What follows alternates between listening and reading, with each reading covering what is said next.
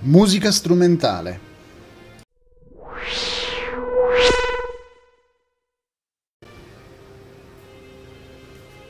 Abbiamo già detto in precedenti episodi che i più antichi riferimenti alla musica si trovano nella Bibbia. Comunque, trattandosi di un testo religioso, non possiamo aspettarci che contenga un trattato di musica. Infatti, fornisce pochissime informazioni sugli strumenti musicali che menziona. Per esempio, non dice né che forma avessero, né come fossero costruiti. Quindi, per conoscere meglio la musica antica, dobbiamo sfruttare un altro strumento, di solito molto affidabile, l'archeologia.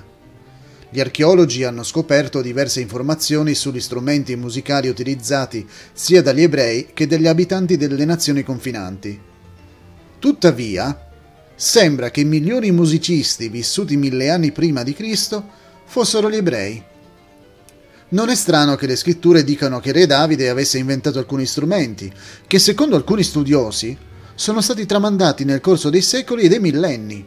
Si pensa infatti che molti strumenti musicali moderni presenti nel Medio Oriente siano nati 3000 anni fa.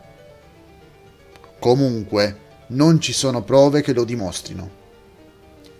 Gli strumenti musicali più antichi, ovvero quelli menzionati nella Bibbia, si possono classificare nelle seguenti tre famiglie.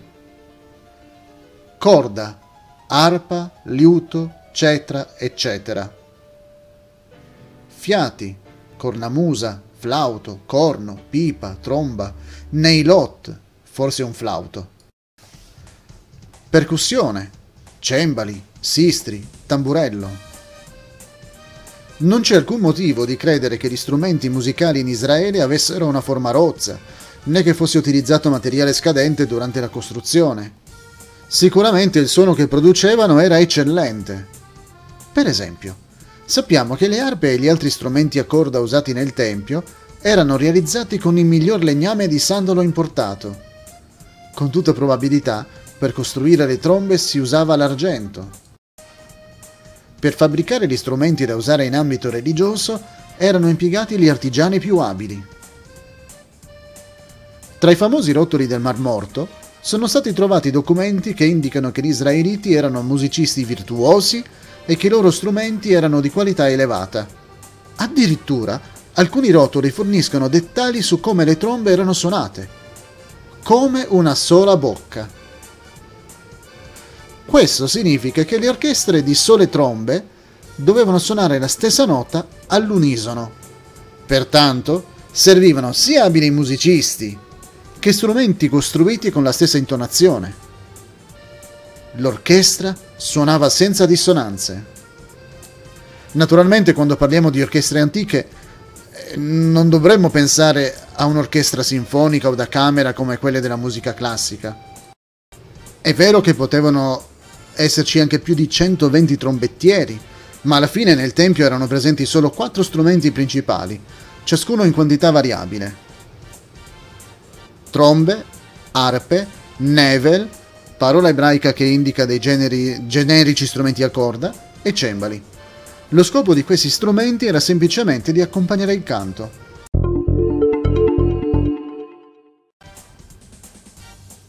Musica vocale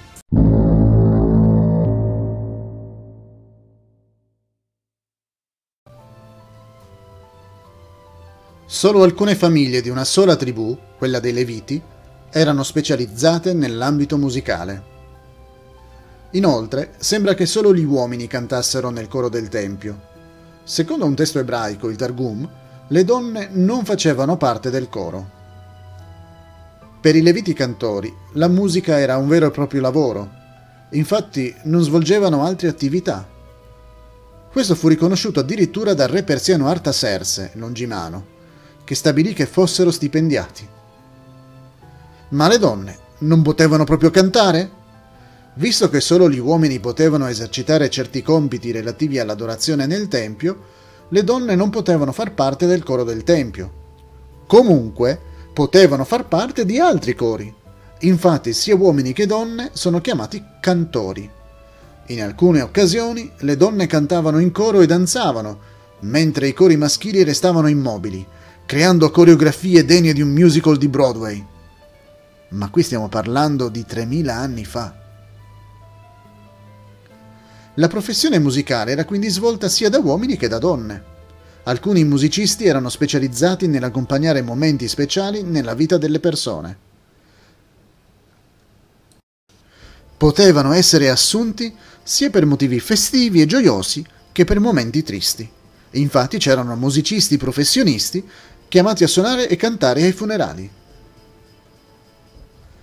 Conoscere la storia della musica ci fa capire che non tutto è cambiato, anzi, come vedremo in un futuro episodio, alcuni generi musicali moderni hanno una storia ben più lontana e antica di quanto si possa pensare.